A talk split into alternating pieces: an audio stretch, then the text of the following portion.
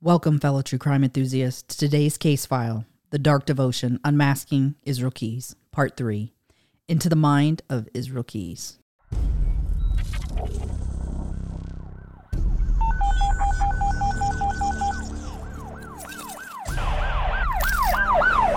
Seventy-five-year-old male, 211 Silver Hollow Road, between Lane Road and Cross Patch Road.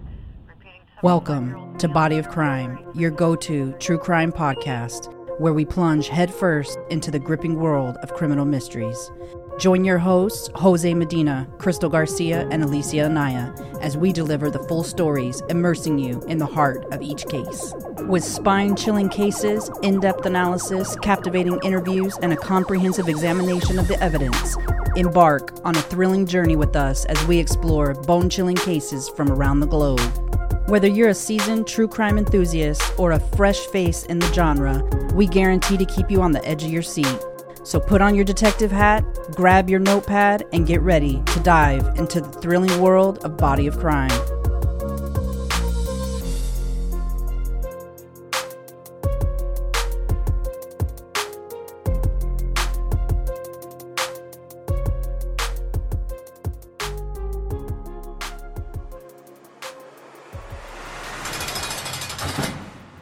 As it turns out, I have uh, the brain pattern of, a psychopath. I've got the genes, like all of them, that would make me a very violent, dangerous person. It's just uh, kind of a quirk. I'm a neuroscientist, and my research, my interests have been half in adult stem cells throughout my career, and also in psychiatry. And within psychiatry, we're very interested in the genetics of psychiatric disorders, schizophrenia, depression, and uh, also as part of that, uh, for the past about 18 years, uh, my colleagues have uh, given me imaging uh, pictures of brains of killers who are in trial or you know going to trial and send they say what's he, what, what do you see? The uh, working hypothesis is that there are three key ingredients for psychopathology including psychopathic killers for example. These three things first genetics and that is that they carry one or more there's at least 10 of them but one or more of these high risk violence related genes the second part is some sort of loss of brain function of an area of the frontal lobe right above the eyes called orbital cortex. That's the area that codes for, it's in the circuit that codes for ethics and morality, conscience. When that's gone, or never develops, a person doesn't have a good sense of ethics and morality, but also it controls impulse. So it's impulse control. So usually people with this kind of uh, damage not only uh, don't have an ethics or morality or conscience about what they're doing, but they also are very impulsive about it. That's the second thing. So it's a brain damage, the genetics. The third key thing is abuse. And how that early childhood abuse, very severe abuse, sexual, emotional, uh, physical abuse, those three things put together seem to be the key elements. And when they happen, when the brain damage happens, when the abuse happens, is thought to uh, be involved with the kind of psych- psychopath you have. Today, we're deep diving into the mind of Israel Keyes, a man as perplexing as he is terrifying. A man who didn't just operate in the dark corners of society, he thrived there, leaving an indelible trail of horror that haunts us to this day. You may have heard some people describe him as one of the most meticulous and elusive serial killers of our era. But is that all there is to it? We're here to ask the tough questions. Was Israel Keyes simply a twisted fanboy of criminal legends who came before him, influenced by an upbringing that can only be described as extreme and reclusive? Or was he a mastermind, seeking not just to commit crimes, but to elevate them to a form of dark artistry, all while dodging the authorities? Hold on to your seats as we navigate the murky psychological waters of a man whose need for control and significance was as unquenchable as it was chilling. We're talking about a guy whose level of planning and calculation would give even the most seasoned detectives pause. Israel Keyes committed acts so heinous that they transcend typical criminal categories. Yet, shockingly, only one of his victims has ever been recovered with two more deaths to his name confessed but never solved. The unsettling enigma surrounding this man doesn't just lurk, it actively reaches out, daring us to solve it, yet defying our every attempt. But before we sink further into the dark abyss of his mind and actions, let's hit the rewind button and journey back to the origins of Israel Keyes. How did a man so consumed with maintaining a godlike control over life and death come to be? Buckle up, listeners. You're in for an unsettling yet compelling ride as we try to dissect the psyche of a man who defies simple definitions. Most psychologists would argue that serial killers are not made, they're born. But the truth is, in the most formative years of their lives, most serial killers can trace their origin story to some form of trauma or abuse. Although, if trauma or abuse were the only ingredient necessary to birth a serial killer, we probably would all be serial killers. Research has shown that there are some genetic traits that can predispose a person to become a serial killer. In November of 2020, neuroscientist Jim Fallon in studying serial killers found that many of them had similar brain scans. In a blind study, Jim tested 70 brain scans that included people with diagnosed schizophrenia, depression, and some were convicted killers. Fallon was able to identify all the brain scans associated with killers. What Fallon found was that all the killers had some diminished frontal orbital cortex above the eyes, where the circuit for ethics, morality, and conscience lives. This not only impacts a person's level of morality, but it also reduces control over impulses. Ironically, Dr. Fallon had also submitted the brain scans of 10 of his own family members to include a scan of his own brain. His brain scans would show signs of diminished frontal orbital cortex activity, just like those of the killers he was studying. Additionally, his DNA tested positive for all of the markers that are attributable to the genes predisposing someone to aggression and violence. Simply put, Dr. Fallon had all the markers of a serial killer. Why wasn't he a killer, let alone a serial killer? The missing ingredient turns out to be his childhood. Dr. Fallon had a happy and secure childhood full of positive experiences. This was troubling to the neuroscientist, who originally believed the answers could be found solely in the genetics of these monsters. He was forced to admit that he was wrong. Dr. Fallon provides three key ingredients that, when combined, are the perfect recipe for a serial killer. These include, as discussed, a loss of function in the frontal orbital cortex, which often leaves people incapable of making ethical decisions and less capable of controlling impulses. The second is a genetic cocktail of genes that predisposes someone to violence and aggression, such as the MAOA gene. The MAOA gene, or the warrior gene, is linked to aggression and violence, with subjects showing greater frequency of increased violence and aggression towards others when compared to individuals with lower levels of the MAOA gene. The third ingredient is extreme neglect and abuse as a child. The younger the abuse, the deeper the impact and the psychopathy in the individual. Someone with this triad of ingredients can cook up the perfect storm for a killer or a serial killer to be born. And here is where we find young Israel Keyes.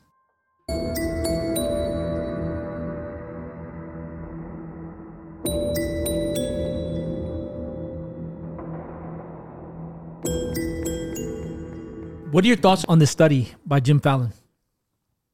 I think that it's pretty significant. And I think that a lot of times it's easy for us to think that you're born into whatever it is a life of a beautiful body or a muscular body or you know oh well i was born with fat genes and so i can never be you know fit i think it's an easier mindset for us to have and so i think simply saying that that you're simply born a way makes it easy for us to not take responsibility where we need to take responsibility. And I think the same goes for the psychological aspect of it as well, because there are some things that are biological, or yes, we are born with, but our environment also plays a big role in that as well. Sure. I always hear people talk about nature versus nurture as if the two have to be in contrast to each other, but it can be nature and nurture. Right. Yeah. And I, I, think that's kind of what Dr. Fallon finds is that, well, not only is it some genetic stuff that's going on with a person, but also some nature stuff, some exposures, some environmental exposures that then contribute to make the perfect storm of a person become a serial killer.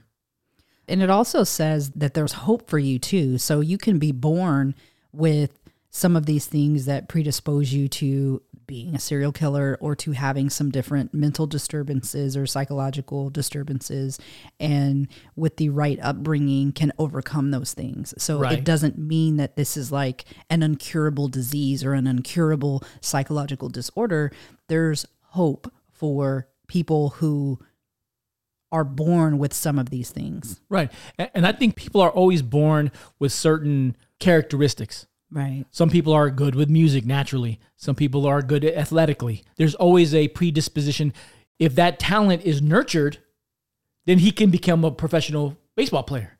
right But if the talent is not nurtured, then that's something that just it never materializes. It never turns into anything. I think that's important because I think that we all have these this predisposition, but it's got to have the right element of nature involved in order to turn it into what it needs to be. I don't think it happens all by itself. Yeah.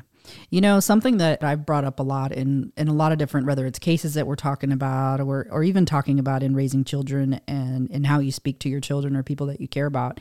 But there is a study that was done where they look at formations of ice crystals in how you speak to water and when the water freezes, how it freezes. And when you speak very ugly things to it, that the crystals are very ugly and deformed in how they're formed. And then where there's positive, where you're speaking things like love and empowerment, how beautiful the crystals look. And I feel like it, one of the reasons that I like talking about it is because I feel like it's such a good thing for you to think about when you think about your ability to alter something in your environment. So you might have some ugly crystals, but you can alter that based on the environment that you're placed in and if that environment is a good environment for you. When we look at Israel Keyes, we can assume that given Dr. Fallon's study that Keyes' brain scan would reflect some diminished level of frontal orbital cortex activity indicative of an inability to empathize as well as difficulty managing impulses and having a difficult time making ethical decisions. It is also safe to assume some genetic markers of an increased aggression and violence as we see early in Keyes' childhood when he begins torturing and killing pets, which is how his behavior first expresses itself.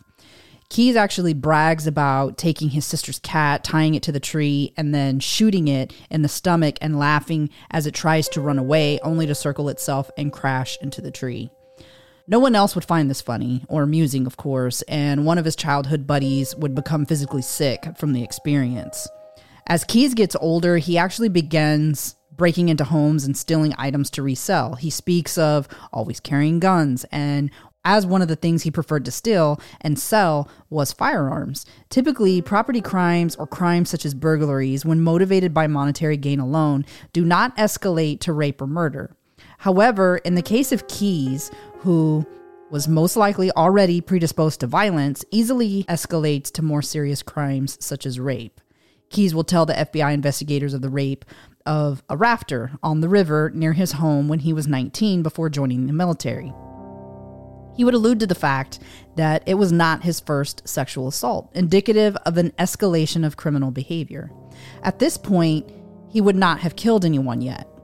Although Keyes would not provide a lot of context surrounding his childhood from what we do know about him growing up, Keyes' family raised their 10 children off the grid. The kids were homeschooled by their mother and grew up with a general distrust of the government. They were socially isolated in their communities, living off the land, first in a tent and then a one bedroom cabin that Keyes helped construct. There is no indicator that Keyes had a pleasant childhood, as his upbringing would have been extremely difficult and challenging. With Keyes being the oldest boy and not having a brother until much later, it is likely that Keyes was forced to help his father provide for the family, which included hunting for food, building their accommodations, and providing security for the family. Living in extreme poverty would have been emotionally and psychologically impactful in Keyes' formative years. He would be socially rejected. There is no proof that Keyes was exposed to any type of sexual abuse as a child, but it is possible that sexual abuse was a possibility in the home. Many of the Keyes women have disassociated themselves from the matriarch of the family and have nothing to do with the family in general. Pedophilia and sexual abuse of children were problematic issues in some Mormon sects and could have played an important part in Keyes' development into a young adult, giving him a perverted sexual appetite that he could not obtain through normal relationships.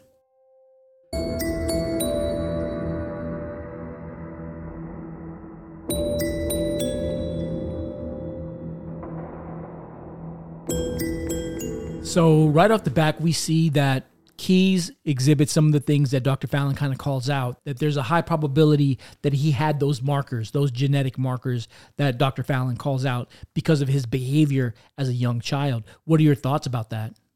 that definitely can be the case in his situation and we know that some of these stories that he's told has been cooperated by others so we know that they actually indeed did occur that leaves us to believe that it wasn't something that he made up. So this wasn't just a story that he told to kind of build on the possibility of him being this you know meticulous serial killer. So definitely a possibility. And there could have even been more instances. This could have been you know a couple instances that he actually chose to speak about. But also, you will see where a kid is not going to grow up and be a serial killer, where they have instances of maybe some deaths of animals, or that may seem to others that it was intentional and they're not going to grow up and be serial killers. Well, I don't think just killing or and torturing animals at a young age is a sign of a definite serial killer. I think it's a predisposition to having a challenge with empathy. And then there's some opportunity for learning and development in that process but we see that Keyes lands in a family where they're off the grid, they're isolated. Typically, when people are living off the grids for a reason, this is my opinion, people don't typically live off the grid for no reason at all. So typically they're hiding something or don't want somebody to be nosy about what they have going on. And I know at one point CPS starts to kind of look into the family and that yeah, it causes them to move. That's part of the reason why they relocate to Colville in Washington. I think another big part of the malformation of Israel Keyes is the fact that he's constantly rejected. I think he's rejected societally. His family's being rejected because typically when you have someone that's living in a tent or in a cabin and living off the world and not going to the supermarket and not going to regular school and not, you're going to have that lack of societal tie-in all they really had in terms of societal connection was church. And then that's a super judgmental environment. In that environment, still can be another form of rejection. Yeah. Especially if you're if you're experimenting or you're trying to figure yourself out and you've got a high level of curiosity, it's not accepted in any way, shape, or form. Do you believe there could have been any sexual abuse in the in the household? I believe so, and especially in an environment where you're secluded again, it, you know, you have kids who are hitting puberty and and curious, and you know they're in a very restrictive environment, and you have a religious environment where it almost appears that women aren't looked at as equals. You know, that could be something else that can kind of predispose you to some things. And there's been some talk that Keyes' dad was physically violent, maybe with his mom and maybe verbally with some of the kids. We don't know how true that is. We haven't talked to enough people or seen enough of anything to really indicate that. But there are things that indicate that there's issues, such as the, you know, like how we talked about, you know, a lot of the Keyes women have kind of moved away from the family and aren't really connected to any of them. And um, that's significant. I think is also significant because abuse in the in the household between one parent to another is one of the indicators for development of sadistic tendencies is to have one parent abusing another parent in the home. That's something that we'll talk about a little bit later, but that's a possible trigger that causes a developmental malformation in Israel Keyes that makes him a little bit more sadistic. Right. Plus, one of the things that's so very critical to children as they're growing is that, especially when they're reaching certain key stages, such as puberty and whatnot, is that it doesn't matter what you tell your kids, they're going to look at what you're doing. Their behavior is going to mirror the things that you're doing. So if you're telling them school's important, but your actions don't show that school's important, they're more than likely going to follow your action as opposed to your words. And so the same goes for how your children view a relationship. And so if you know, a woman is viewed as not an equal or not part of a team or, you know, that they're supposed to be subservient to you, then that's more likely going to be what they model. And same with abuse. So if they see a man mistreating a woman or, or, the mom mistreating the dad, they assume that that's normal. And then when they're going through their sexual phases, if they see that there's abuse in combination with what they believe is love or is part of the normal sexual nature, they combine those things and they believe that they're normal. In the book, how to Analyze People with Dark Psychology, author Joshua Johnson refers to the dark triad, referring to the three personality traits linked with the perpetration of violence that we often find in serial killers. When looking at a serial killer through the lens of the dark triad, we find significant correlation. The first element of the dark triad is narcissism. Narcissism is defined as the personality disorder in which a person has an unreasonable high sense of their own importance. They seek to be admired. They often have difficulty being empathetic. They often appear extremely confident behind the mask, but they're unsure of their self worth and become extremely impacted by the slightest criticism. You can see this behavior manifest itself in Keyes when the FBI presents information of a partial fingerprint to Keyes during his interrogation. Um, the tray that holds the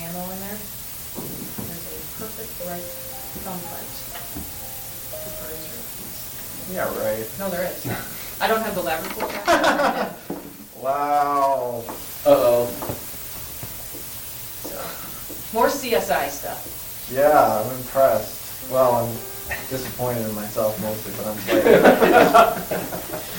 The lab examiner called me. I don't have the report yet. When I get the report, I'll show you the report. But I'm not being silly. It was on one of these two on the plastic tray inside. He also states, back when I was smart, alluding to the error he made that results in his capture. This indicates that he was once so smart that he would not have made a similar mistake. Narcissism typically affects males at a greater proportion and presents initially in the teens to early adulthood. For narcissism to be considered dark or pathological, it needs the personality to dominate the need for positive self concept and self enhancement. When the need to be recognized and admired dominates all, it's seen as pathological. Some of these signs include unreasonable high sense of self importance, requiring excessive admi- admiration, Sometimes they feel that they deserve special treatment for no reason. They expect to be recognized even though they haven't achieved anything major. They're preoccupied with fantasies of success, power, brilliance, or even beauty. They have a superiority complex. People who suffer from narcissism may find it difficult to manage their emotions and their behavior. They also might find it difficult to manage their stress. They often withdraw from situations where they think they might fail. Uh, they become moody when they fall short of their perfection and they also have secret feelings of insecurity and shame. The second triad is Machiavellianism. The mindset of someone displaying Machiavellianism is the end justifies the means. This person will typically display antisocial methods to attain their goals. They are secretive and manipulative. This psychological defect is centered around extreme selfishness and greed. This trait is more common in men. They may appear charming, engaging, or charismatic, yet you never really feel close to them at all. They find it easy to step away from close relationships once those relationships no longer provide a benefit. They tend to be void of empathy and difficult understanding how others feel. They're driven to fulfill their desired goal. In healthy individuals, this trait is tempered and leads to good leadership and focused goal achievement. In unhealthy individuals, this behavior is often rationalized in attaining their bottom line goal. They typically lack empathy and have difficulty cooperating with others. They can be callous and manipulative. Unhealthy Machiavellianism leads to self serving behavior. Individuals who turn a blind eye to the moral, right, and often do whatever it takes to achieve their desired outcome void of guilt or remorse. The third triad is psychopathy, which could also be closely linked to sociopathy, the difference being nature versus nurture, which can be derived from incompetent parenting or impoverished rearing environments. Psychopathy also known as antisocial personality disorder, hinders proper socialization. This personality defect is an extreme dominance made up of interpersonal potency, risk taking, physical fearlessness, and calmness in the face of danger. Sociopathy is derived from poor socializing, creating conditions where children have a difficult time becoming social. The core competencies include superficial charms and poise, an absence of normal anxiety, guiltlessness, dishonesty, unreliability, self centeredness, and poor impulse control. This is what gives a psychopath that veneer of normalcy. For the psychopath, charm is a tool. Their behavior cannot be changed, even after prolonged punishment. Some of the signs of psychopathy include an inability to distinguish right from wrong, lack of remorse or empathy, behavior conflicts against societal norms, manipulation of others, disregard for safety and responsibility, and extreme anger and aggression. Most recently, another psychological defect has been introduced to the triad, renaming the dark triad the dark tetrad, which is significant, and that is sadism. Sadism as a personality disorder refers to behavioral patterns that are sadistic and cruel in nature. Someone with a sadist personality disorder will use aggression and cruel behavior to dominate and control others. When others refuse to submit to the will of the sadist, the sadist will increase the level of violence that is used. This predominantly affects men and is often seen when children are raised in a household where one parent is seen abusing the other, such as a father abusing the mother. In order to be diagnosed with this personality disorder, the individual would have one or more of the following signs. Use physical cruelty or violence for the purpose of establishing control in a relationship, humiliate or demean people in the presence of others, treats or disciplines others harshly, takes pleasure in the suffering of others to include animals, has lied for the purpose of inflicting pain on others, restricts the autonomy of others, is fascinated by violence, weapons, injury, and torture. The question now is how Israel Keyes measures up to the dark tetrad of narcissism, Machiavellianism, psychopathy, sociopathy, and sadist personality disorder. As we dig into the psyche of Israel Keyes, we find almost a perfect mix of the dark tetrad in Keyes' personality makeup, a cocktail of personality traits so disturbing it sends shivers down your spine. We find Keyes possessing traits of all four personality disorders that make up the dark tetrad narcissism, Machiavellianism, psychopathy, and sadistic personality disorder. But let's dig in one by one. Let's start with narcissism. Keyes saw himself as godlike, a man above the rest, desperate to assert his significance in a world he viewed as inferior, a world that repeatedly rejected him friends, love interests, his family, the government. When he compares himself, it is with the greats like Ted Bundy, only Keyes views himself as smarter, deadlier, and more vicious. He even attempts to mimic Bundy's infamous escape, but gets shocked into compliance when one of the attending deputies hits him with a stun gun. In his capture, he berates himself for being stupid and getting caught. Disappointed as he expects perfection in his own execution. When confronted with the sloppiness of one of his crime scenes, he describes his disappointment in himself. This isn't just about vanity, it's a deep seated belief in his own exceptionalism. His meticulous planning and elusive techniques were a form of artistic expression for him, a testament to his supposed brilliance. When we look at his Machiavellianism for Keyes, manipulation was the name of the game. This was a man who saw society as a chessboard and its people as pawns. He manipulated his victims, law enforcement, and even the public. In the disappearance of Samantha Koenig, he coerced Samantha to follow his instructions by telling her that he just wanted money and was kidnapping her for ransom, giving her hope that she would survive the ordeal. Keyes took great pleasure when Samantha realized that Keyes intended to sexually assault her. Keyes reveled in the joy of having duped her into compliance. He would later sexually assault her, strangle her, freeze her corpse, and then thaw her body, violate her corpse sexually before he would manipulate her family by using makeup, braiding her hair, and sewing her eyes open, leaving a ransom note with a photo of her, and giving the family hope of a successful recovery, although she was already deceased. Every time he withdrew funds from her boyfriend's ATM card, he celebrated his cleverness and his manipulation of the situation in his favor. He had done the same with the Curriers. After breaking into their home, he had made them think that they were the victims of mistaken identity, questioning them about a safe and valuables that they did not have. He manipulated them to believe that they would survive the ordeal as soon as it was understood that the wrong couple had been attacked. Once he had moved them to an isolated location and separated them, he took great joy as they realized their mistake and his puppetry proved dominant over the couple. He would repeatedly rape Lorraine Currier and he shot and killed Bill Currier. Then there's the psychopathy with Keyes, displayed in the form of an overall lack of empathy from a young age, starting with the torturing of animals, a classic red flag. He would display a charm and poise that endear him to those who knew him with statements that he was a good employee, a good soldier, a good neighbor, but it was a carefully developed facade that allowed him to lurk in the wide open, unchallenged, a wolf in sheep's clothing.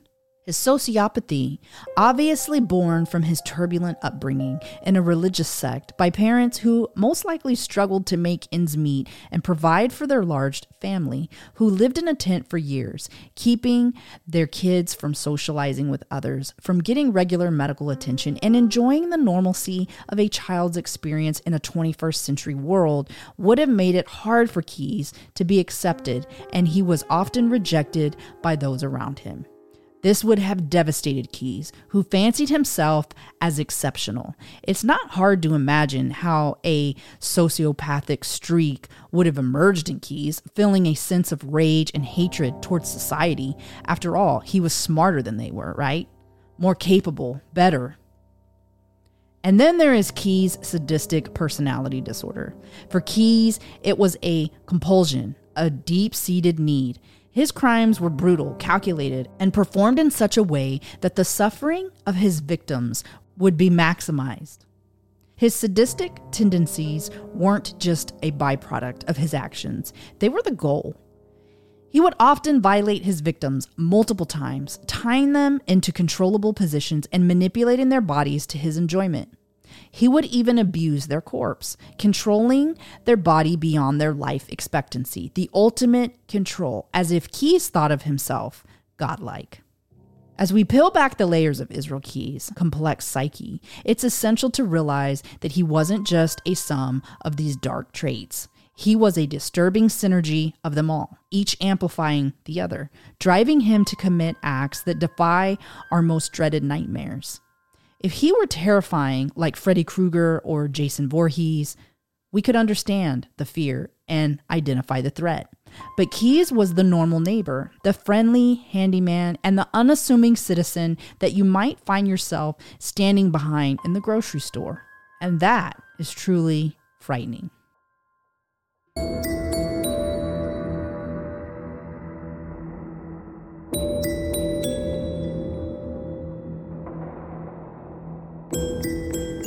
This is really insightful because it talks to the dark tetrad of narcissism, Machiavellianism, um, psychopathy, and sadism. And I think those are important because I think Keyes exemplifies every single one of those very, very, very neatly in the makeup of who he is. And we see it in the commission of his crimes that he does from, you know, from childhood. The problem was is that he was living a very mediocre life, which I think is one of the things that he really disliked about himself. And I think he Yeah. wanted to be elevated to a higher status in life. And I feel like, you know, with his girlfriend Kimberly, which is who he was with when he was caught, is, you know, she was somebody who was educated. She was probably a little bit diverse and understanding of the background he came from. And so I feel like she to him gave him a little bit of an elevated status. And I Makes believe sense. it's one of the reasons that he fostered the relationship with her that he did for as long as he did. I think his relationships are built around manipulation. Even his relationship with his wife is manipulative because he's pretending to be what he thinks he needs to be in order to fit into that world. Even sex with her is vanilla. It's not the sex that he has with his victims. It's not the violent sex that he enjoys. It's the act of sex that she enjoys and that he pretends to also enjoy as well. It's the being the, the perfect dad when we know he's not the perfect father. It's all an act. It's all a, a duality in his in who he is. He's trying to like pretend to be this great guy or this successful business person, this person who has all this money and travels. And I think he's trying to portray that life. That's his manipulation. He's manipulating all those pieces. And he's finding joy in it, in the manipulation. Yeah. And, and I think that he finds joy when he talks about Samantha, where he goes, Hey, you knew this was going to happen. Like the whole time he's telling her, This is just for ransom. I'm going to let you go as soon as I get the money. When he gets ready to sexually assault her, and he goes, Well, you kind of knew this was going to happen. Like, I think that was his way of like calling her dumb. You didn't think he was going to get away, did you? It's his way of like letting her know, I got you. You're right, he does try to be mysterious, but even in trying to be mysterious with the FBI, it's a manipulation to get what he wants from the FBI. I understand. You're, what's important to you is that you want to do your job and you want to do it by the book and you want. I would ho- I would hope to do it with as little resistance as possible. And um, and like I said last time we had a meeting, everybody sitting in that room last time wanted the same thing. Maybe not the ultimate end result, but I'm not going to drag my feet on anything, and I'm willing to help you get what you need, but um, there are some things that I want out of it too. Now, if I don't get, you know, if it, there's, there's, you know, I'm in jail regardless. I'm in custody indefinitely regardless. So, um, you know, is I and I know you're going to do your job with or without my help. I'm just my point of view is that if you can do it with my help and if you are willing to work with me on the few things that I want or would like to see happen, then uh, can make your job easier.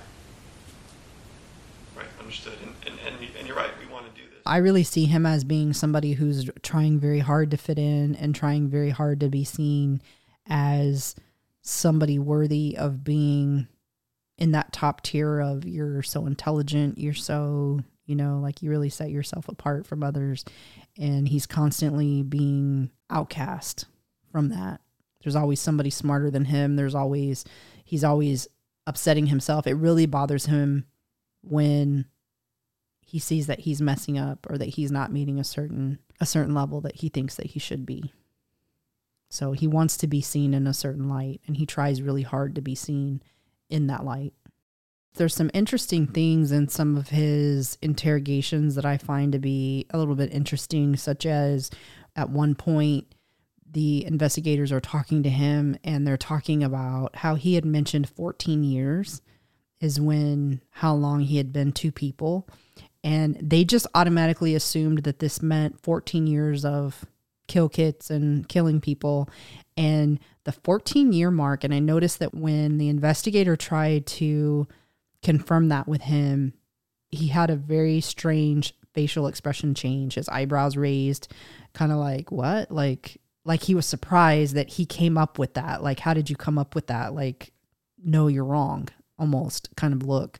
But 14 years would have been the time frame of when he joined the military. And that's also the time frame where at one point he mentions how the military changed him.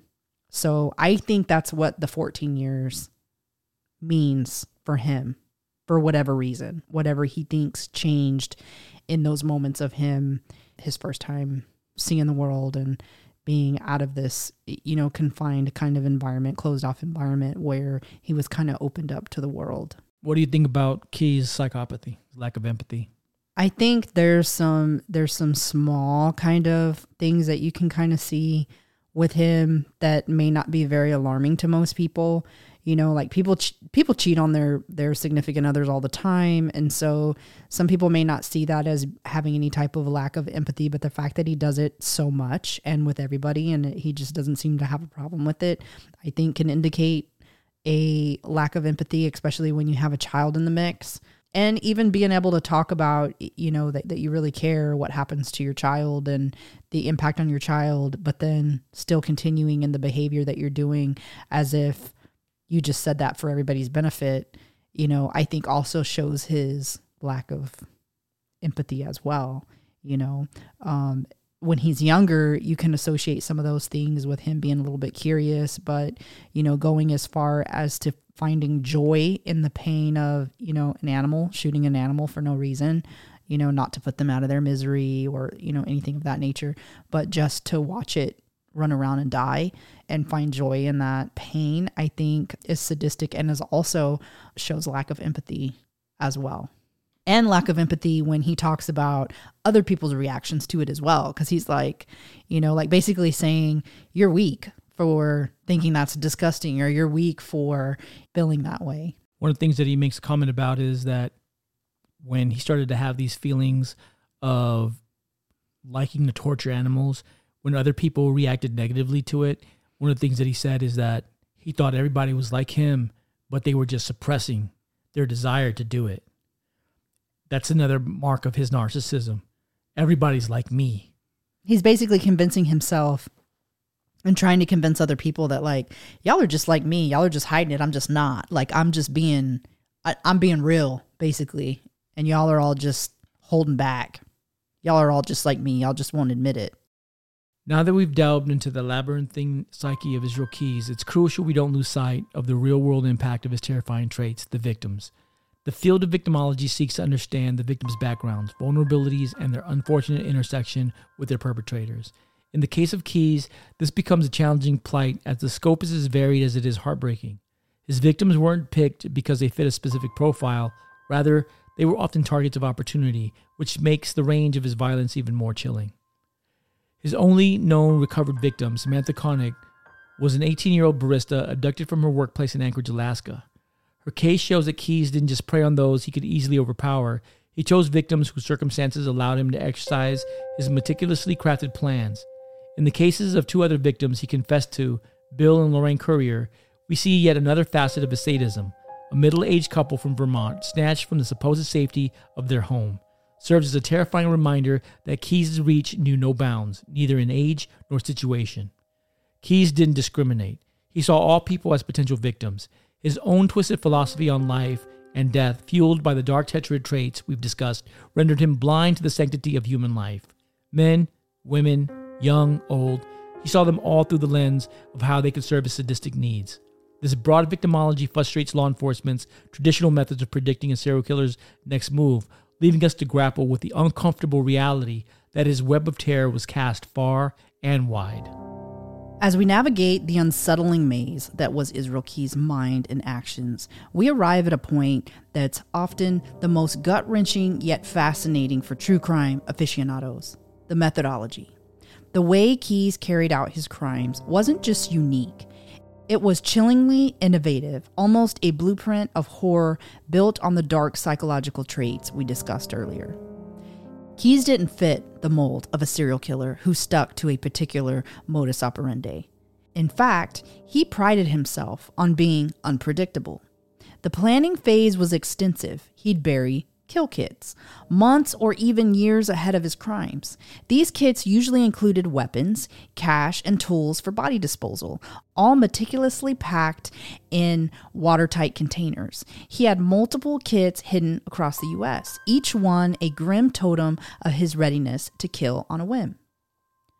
His execution style also varied widely, from abductions to home invasions, and his methodology seemed to be tailored to each victim. Samantha Koenig was abducted from her workplace, restrained, and ultimately killed. Bill and Lorraine Currier were subjected to a nightmarish home invasion where Keyes had the audacity to lie in wait for them, further amplifying the horror of their final moments. This adaptability makes him one of the more complex killers to study. His methods were a melting pot of the various dark traits he embodied narcissism, Machiavellianism, psychopathy, sociopathy, and sadistic personality disorder. Another unnerving aspect of Keyes' methodology was his enjoyment of the hunt and the chase, often prolonging his victim's fear and suffering intentionally. This was a man who relished the process as much as the act, savoring each horrifying detail like a connoisseur of cruelty. It was his obsession to have ultimate control of his victims. Even the disposal of the bodies was seen as a final act of control, with only Keyes knowing ultimately where all the bodies were buried in the end. It's evident that his methodology wasn't just a means to an end, it was an essential part of his twisted journey for significance and control. His multifaceted methods serve as a grim testament to his complex psychology and make the task of truly understanding him an ongoing challenge.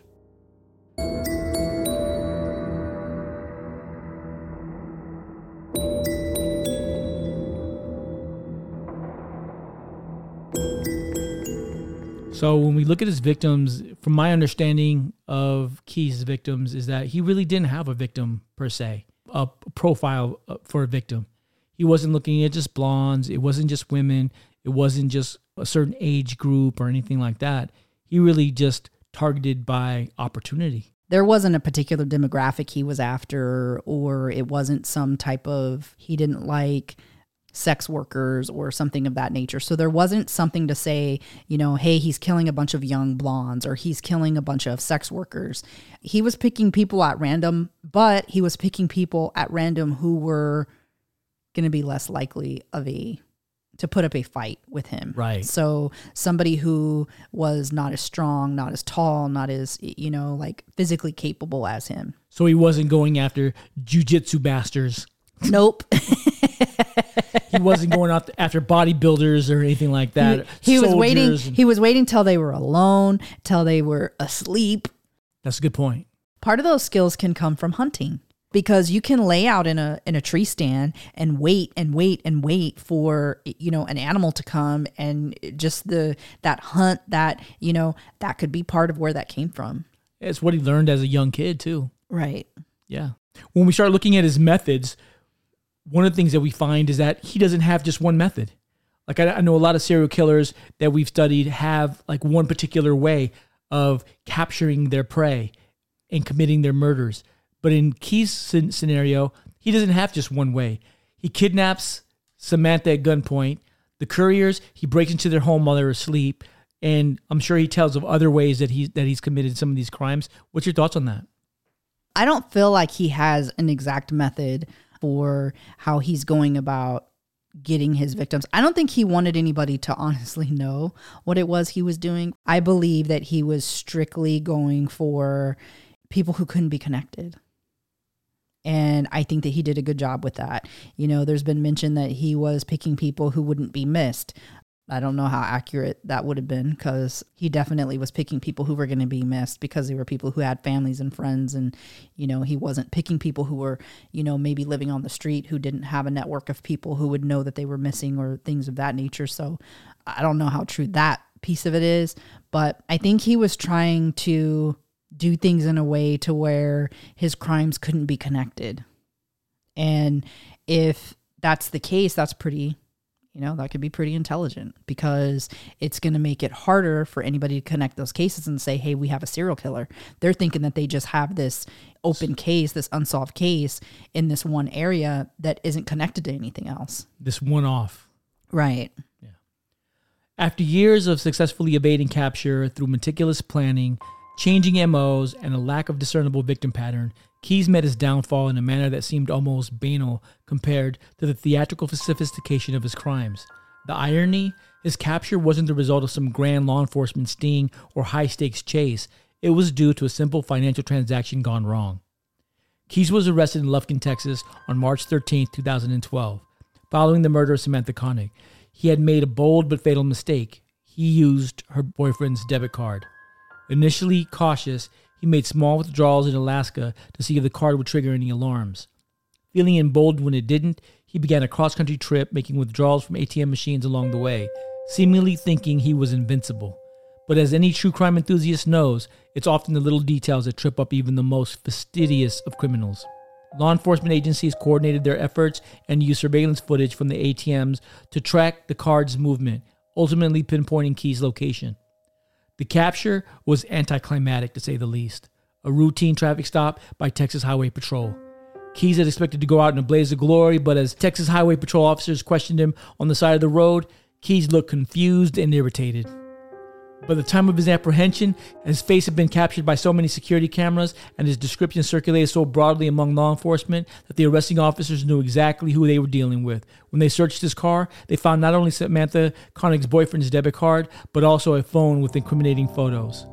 The end of the line for Israel Keyes wasn't marked by the drama he himself would have preferred, but a fizzling of mediocrity at the end of a long line of poor decisions and bad mistakes. It was, in a way, a mirror opposite to the elaborate, intricate tapestry of terror he himself claimed to have woven for years. It leaves us with a crucial lesson.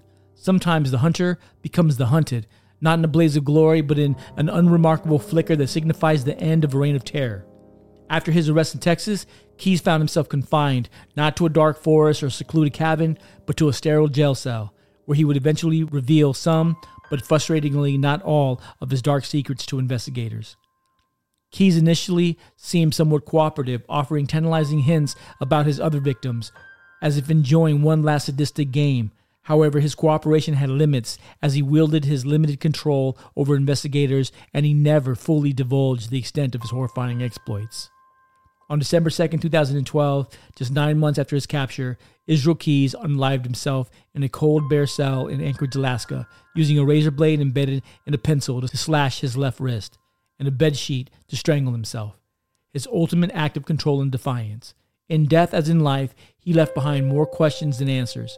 A meticulous killer who had managed to elude capture for years decided to take the easy way out, robbing families of the closure they so desperately sought, and denying society the deeper understanding of a twisted mind that might prevent future tragedies. Alongside his body were found two blood soaked papers, an ode to death, or a clue to more victims. Keyes would leave us forever pondering the final thoughts of a man who had caused so much anguish. To illuminate the haunting darkness that shrouded Israel Keyes, we've reached out to professionals in the field forensic psychologists, profilers, criminologists to get their insights. The consensus Keyes is what you'd call an anomaly in the grim world of serial killers.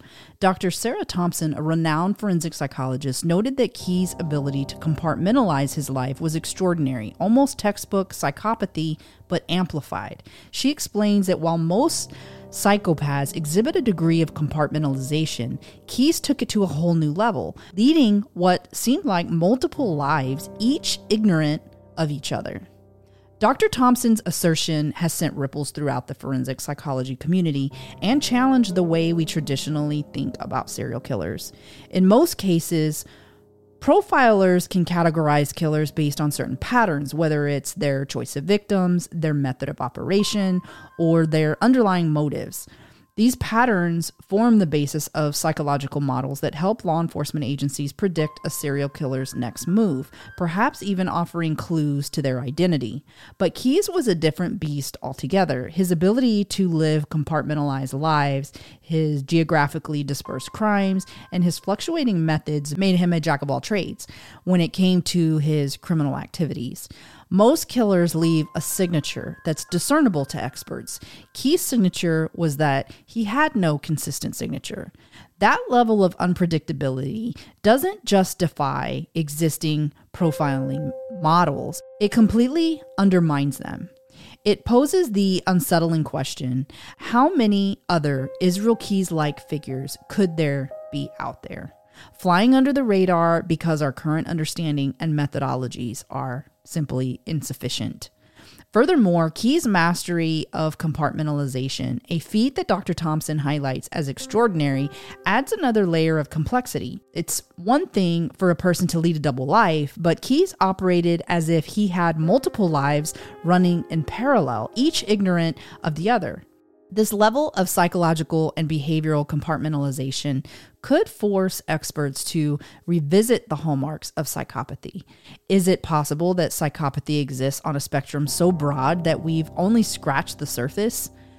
Could there be even darker and more intricate forms of psychological disturbances that remain undiscovered? Dr. Thompson's statement serves as both a caution and a challenge a caution against overconfidence in existing psychological models, and a challenge to academics, investigators, and psychologists to dig deeper and reevaluate their frameworks for understanding the human mind. In a way, it's a call to arms. If our current models can't adequately account for outliers like Israel Keyes, it's time to expand, adapt, and evolve so we can be better equipped to understand and hopefully prevent the inexplicable horrors that some humans are capable of.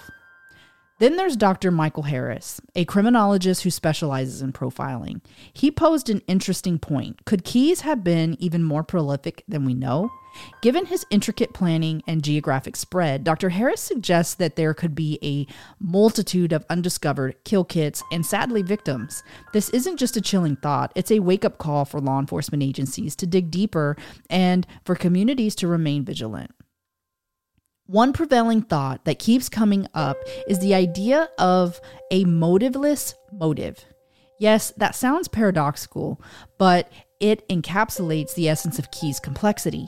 He didn't kill for financial gain, personal vendettas, or even the sadistic satisfaction most serial killers seek. According to Dr. Emily Patel, a behavioral analyst, his motives seem to revolve around a twisted need for control and significance, underpinned by his deeply ingrained dark tetrad personality traits narcissism, Machiavellianism, psychopathy, sociopathy, and sadistic personality disorder. This cocktail of traits converges to form a unique and deeply troubling psychological profile. It suggests that Keyes may not have needed any external motive to commit his crimes. His motivation came from within, rooted in a desire for personal significance and control. But what does control and significance mean in the context of Israel Keyes? Are we talking about control over his victims, over law enforcement agencies that pursued him, or perhaps even over the narrative of his life and crimes? And what kind of significance was he seeking? Was it the kind of infamy that comes from evading capture and confounding experts? Or something more abstract, like achieving a godlike power in his own mind? It's a deeply unsettling thought because it implies that Keyes could be an embodiment of pure evil, a term that's often thrown around but seldom fully understood. His actions and life choices seem to be driven by a need to assert his form of control and significance, untethered by the moral and ethical boundaries that guide most people.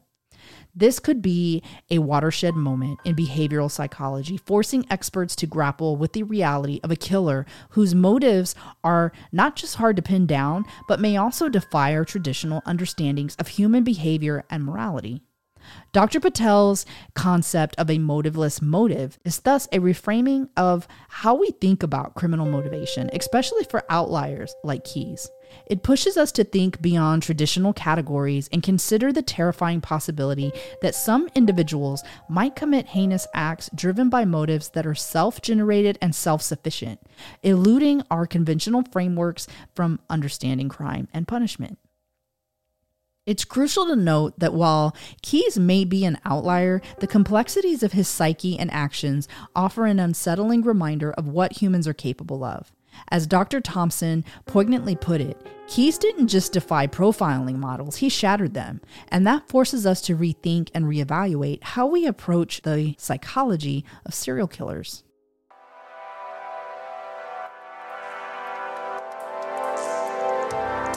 If you were charged with the Currier's murder and kidnapping and carjacking, we, we believe there's federal ju- jurisdiction for that.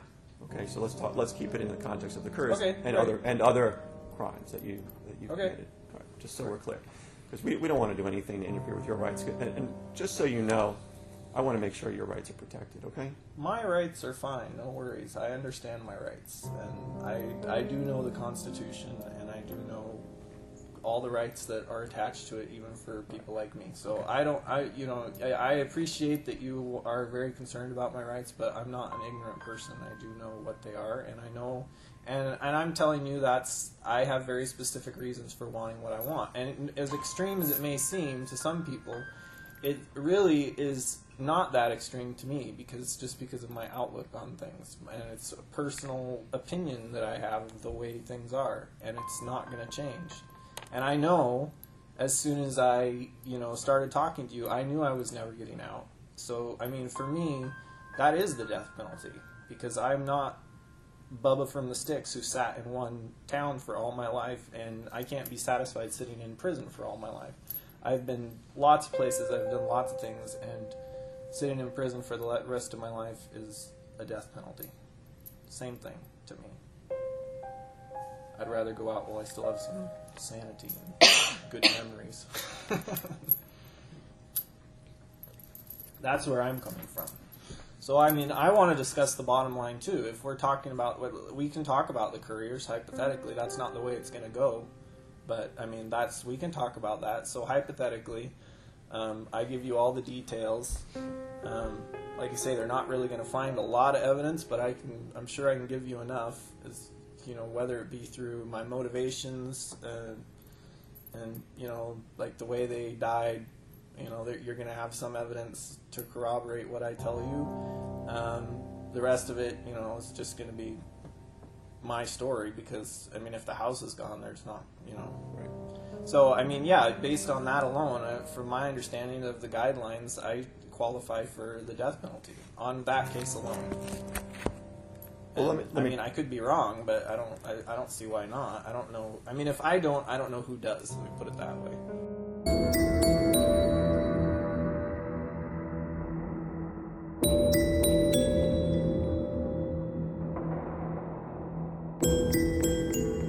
There is a lot of body of work on many, many serial killers that talk about things from abuses that they endured growing up to um, typically things that they're diagnosed not early on but later after they've been caught which sometimes i feel like we like to take these psychological models and mold them to the person who committed these crimes.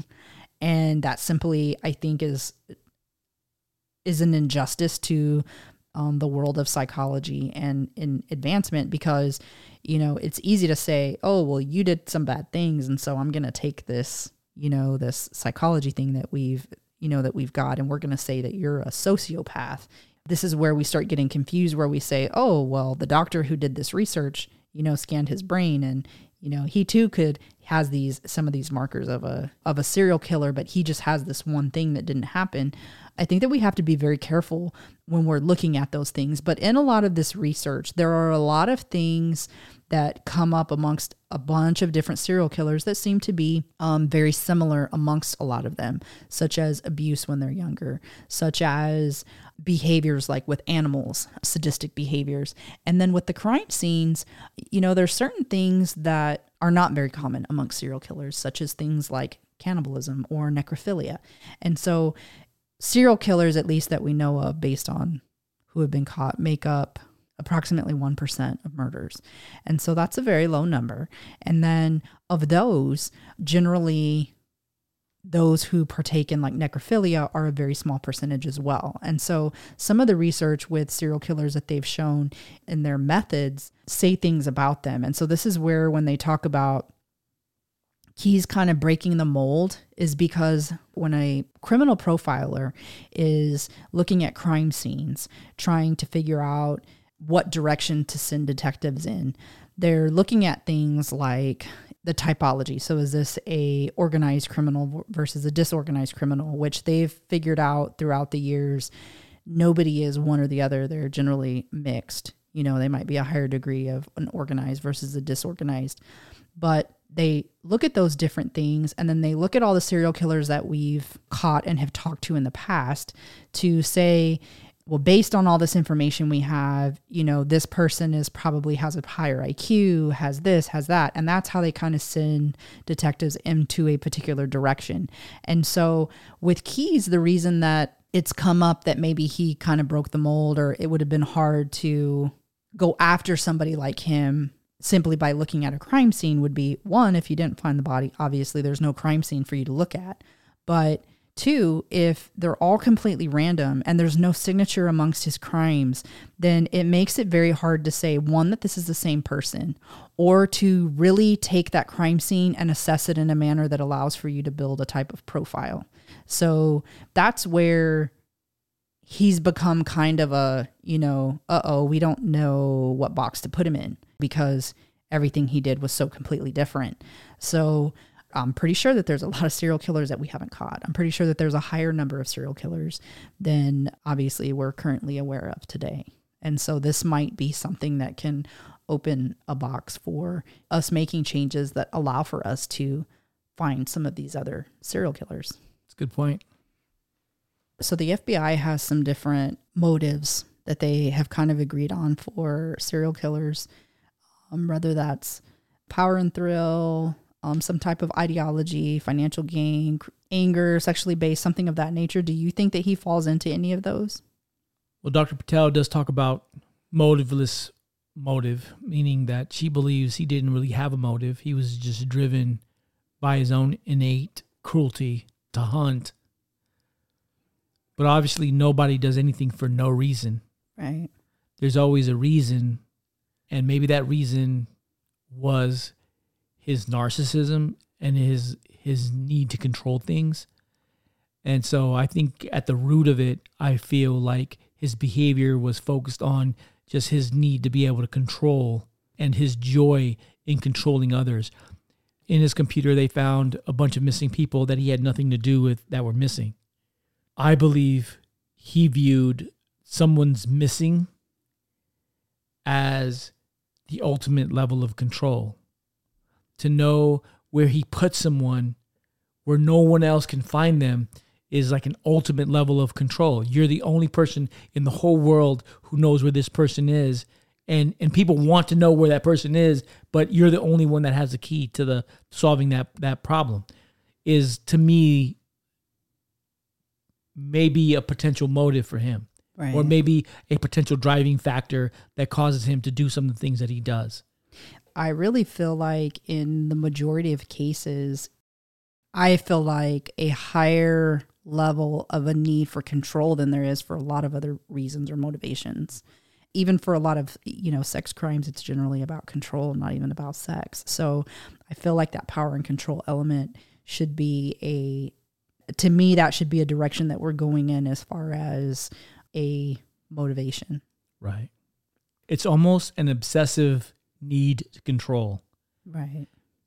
And I feel like the things that he can't control in his normal life, Yep. he tries to control in his non normal life.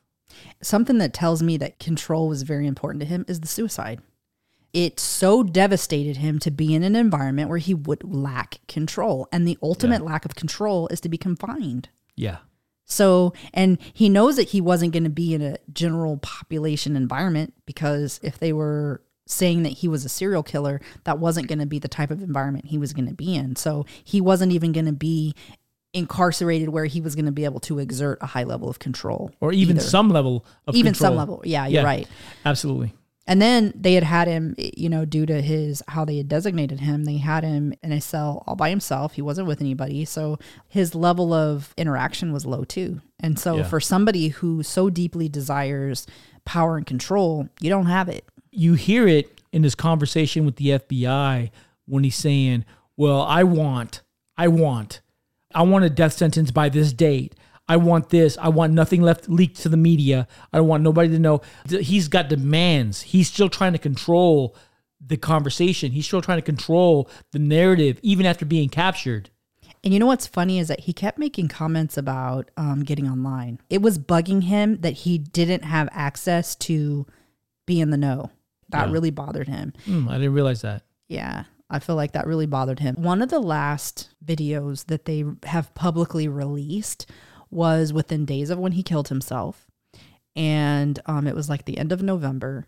And if you go back and listen to it, knowing that he kills himself a few days later, some of the things that he says to me are kind of like he already had it in his mind what he was going to do.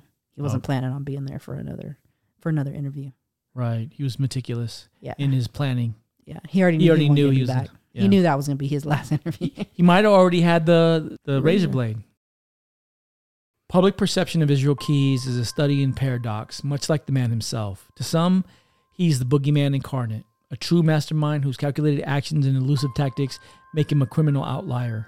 This portion of the public is captivated, albeit in a horrified manner, by his intellect and the puzzle he presents. They see him as an enigma, a challenge to the norms of criminal profiling.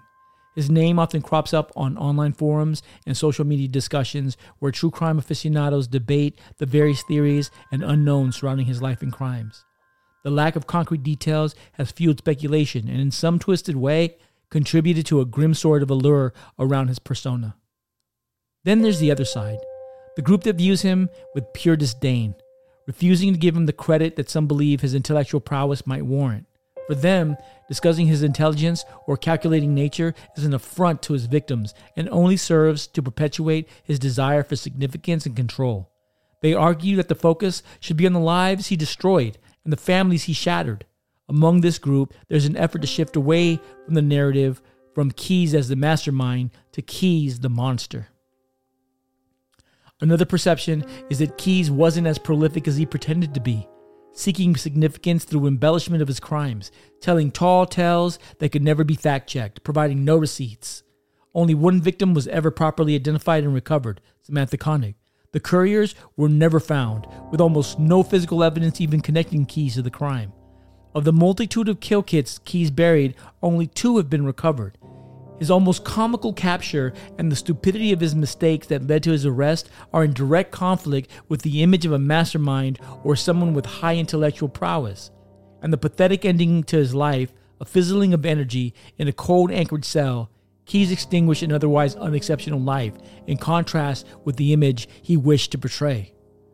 Yet the most complex sentiment might come from those who view him as a cautionary tale. For this group, Keyes represents the darkest recesses of human capability, a stark reminder that evil doesn't always come cloaked in ignorance or impulsivity. Sometimes it's calculated, it's planned, and chillingly competent. His story serves as a grim lesson on the limitations of criminal profiling and a call to action for new methods and approaches in both law enforcement and behavioral science. What ties these divergent views together is a common feeling of unease an unsettling reminder that people like Israel Keyes walks among us undetected, their motives and capacities unfathomable even to experts. Whether he's viewed as an enigma, a monster, a false mastermind, or a cautionary tale, the public perception of Israel Keyes remains as fragmented and perplexing as a man himself.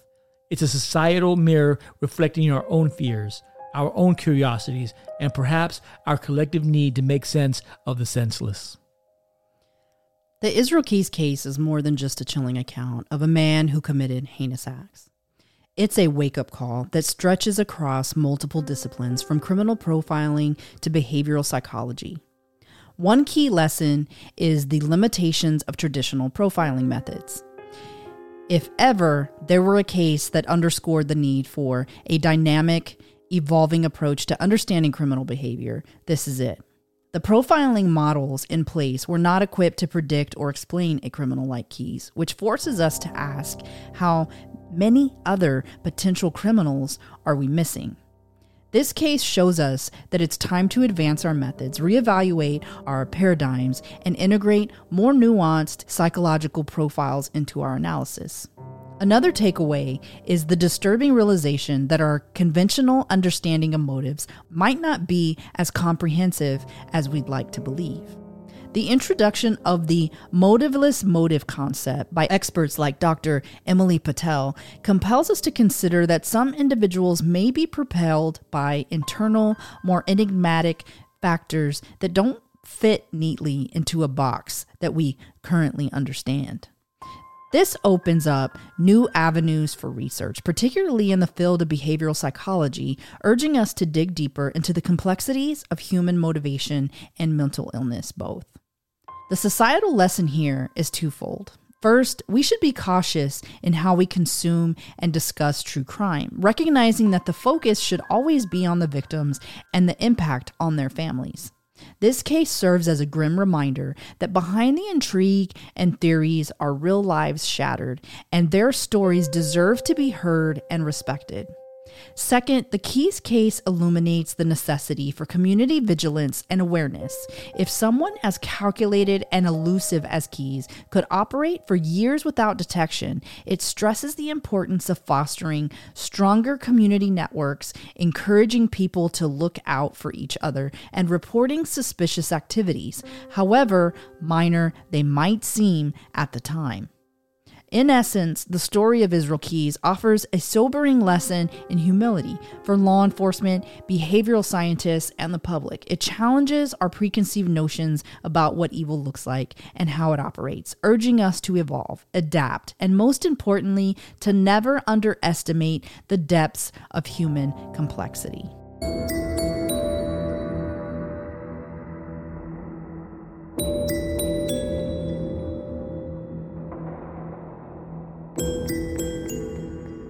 Think it's very interesting that there are multiple ways that the, the public is looking at this. The public doesn't just look at this from one perspective of, I think there's different opinions on Israel Keyes. There is. What's your opinion? Truthfully, I'm a little bit split for a few reasons because I noticed some instances in his interviewing. And granted, there's only so much that's released. Um, we've been through most of the FBI documents that have been released. There's a lot. There's like eight files with more than 400 pages of documents. And there's a lot that, that you can glean from all the paperwork and from his interviews. And um, when he gets uncomfortable, how he makes space, you know, with one of the interviewers, particularly the female interviewer that was one of the primary people on his case with the FBI, he wasn't a fan of hers and I don't know if she didn't know that. I don't know if they didn't know that, but he was constantly making space in between him and her. It was really weird. And those are things that they should have they should have had a psychologist in there honestly or a behavior analyst in there. I feel like he was dishonest about a lot of things. And I also feel like he was trying to maintain power and control in a lot of ways as well, even if he was aspiring to be like a Ted Bundy. And what's funny is that for years, a lot of people have said that Ted Bundy would be considered one of the more intelligent um, serial killers. And by a long stretch, he, he wasn't one of the ones with the highest IQ. Even Dahmer had a higher IQ than him. But people kind of looked at him as he was the more charismatic. He was the one that kind of drew everybody's attention. He's the one that had all the girls coming to the courthouse. And, you know, so like he was kind of like your showboatsy, kind of pulled everybody in, kind of manipulated people in a big way, in a big fashion. And so I think some people are wanting to see him as being this, you know, how cool is this? He's like the first ever who's just so like he buried all these kids. I honestly think he was more of a bank robber than he was anything else. And I think he was more into, and there are a lot of serial killers whose um, primary motive was um, to go in and, and steal things. You know, there's one in Texas that was killed recently um, that not a lot of people had heard about, Billy Chemirmir. And he was holding pillows over old ladies' faces and killing them. And he would steal their stuff and pawn it. And he had a job and he had been doing this for a while. And they're actually looking into more than 700 cases. And I wouldn't say that he was highly intelligent or, you know, anything of that nature. You know, some of these kits that they're saying that he buried everywhere, they've only found two. They had things in them that you could use for a bank robbery. There was nothing in there so special. Like, you know, we're calling them kill kits. There was nothing in there that was so special that you know, says this was for a serial killer, for a murder. It could have been for crime such as a, a robbery. And, you know, something that stood out to me that could have been for arts and crafts. Could have been for arts and crafts. I mean, gosh, some of the stuff that they found in one of them, like the firearm that was in there, I wouldn't have trusted to use that to save my life if I like was like facing a grizzly bear. So um, that thing was kind of rusted up and old. so I don't know how fancy schmancy that was.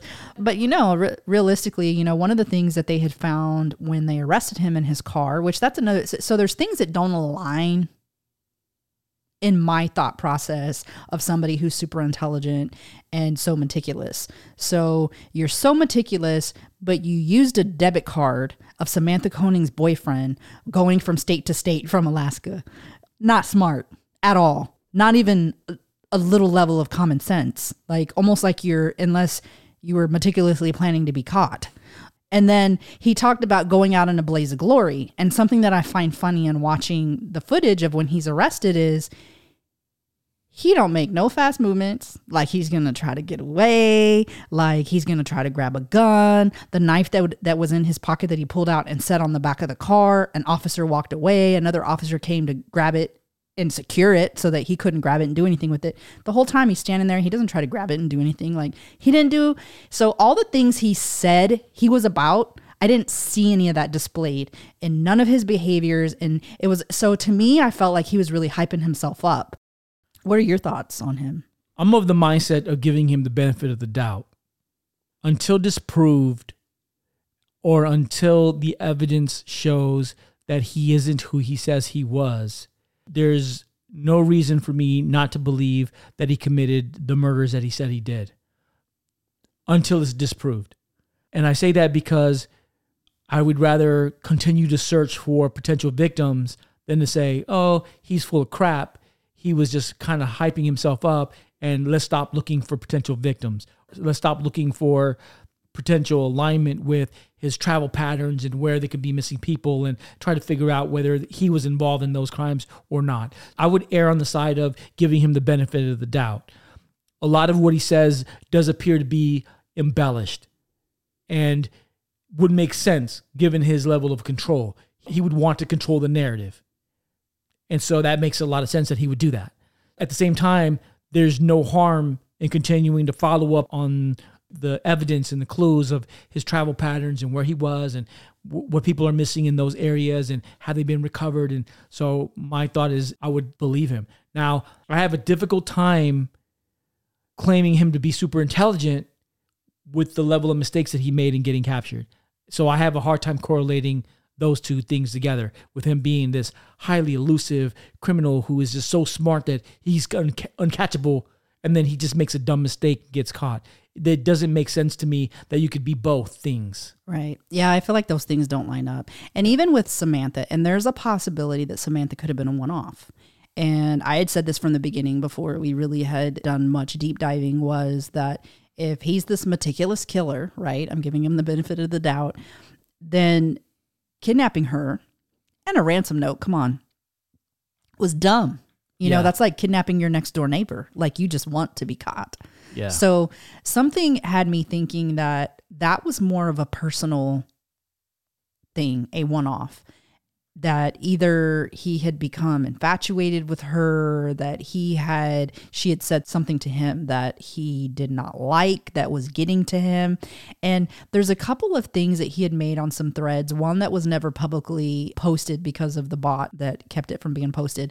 But he had posted some things concerning specifically concerning her case um, saying things like pretending to be somebody that you're not and basically like leading somebody on almost was kind of how he made it sound so it, it kind of makes me wonder if there was some type some type of interaction that they had that he wasn't you know Let's explore that. Let's explore that a little bit because I I think that's very intriguing.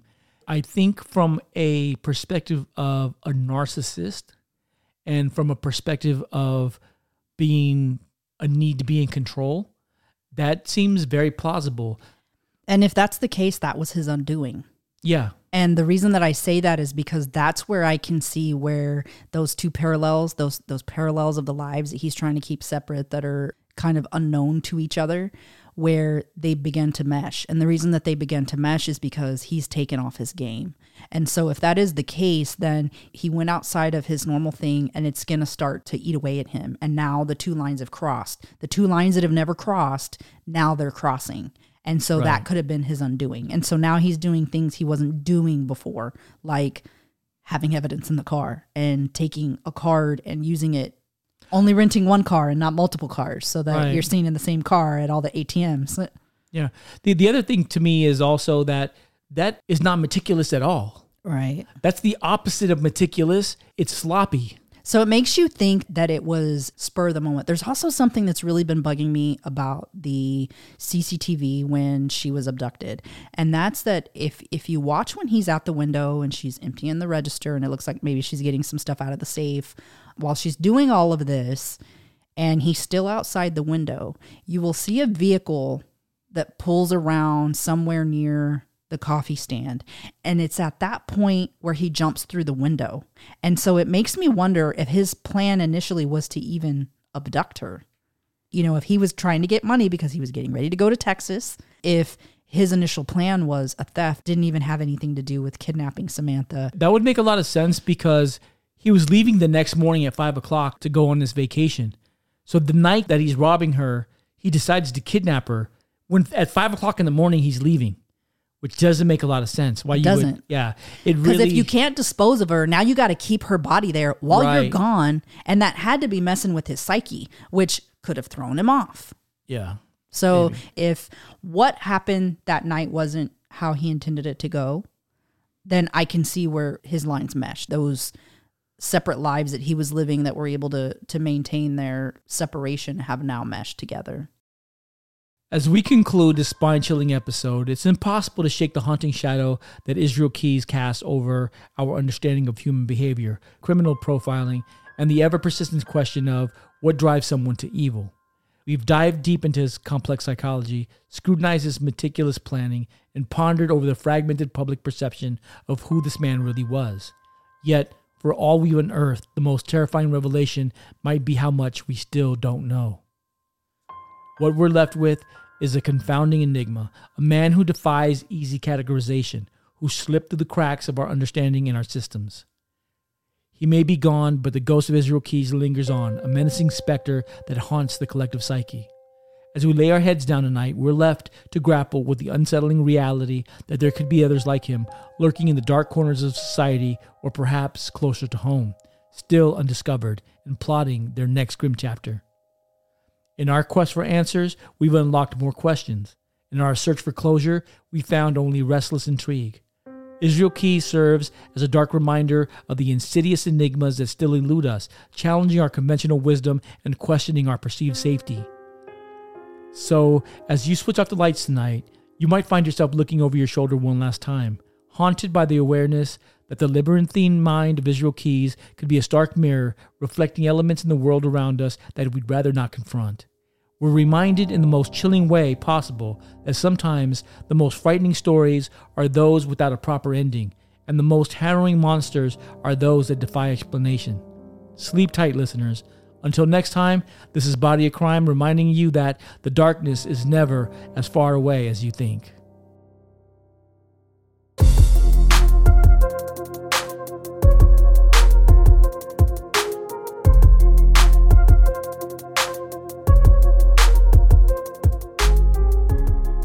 And that's a wrap on today's investigation, fellow detectives.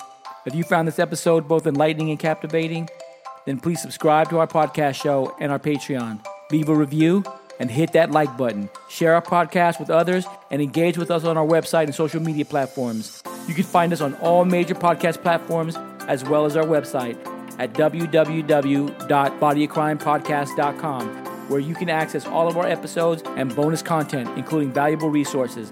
By expanding our community, we believe we can make a greater impact in our pursuit of truth and in shedding light on crucial cases. If there's a case that you'd like for us to cover or a personal story you'd like to share, please don't hesitate and contact us through our website. We always welcome your feedback and suggestions. Until next time, stay sharp and thank you for tuning in to the Body of Crime podcast. Podcast. Bye.